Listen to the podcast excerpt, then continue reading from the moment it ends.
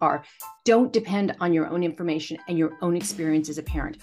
One of the things we hear so often, and this pains me, is it shouldn't be this hard now. It shouldn't be like this. It wasn't like this in the 90s.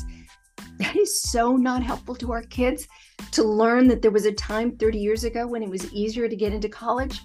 What about that makes our kids feel good or feel better? So, taking our own experience, putting it on the back burner, and looking at the world in which our kids are living and the cost of college as it is for our families super, super, super important lesson that I learned.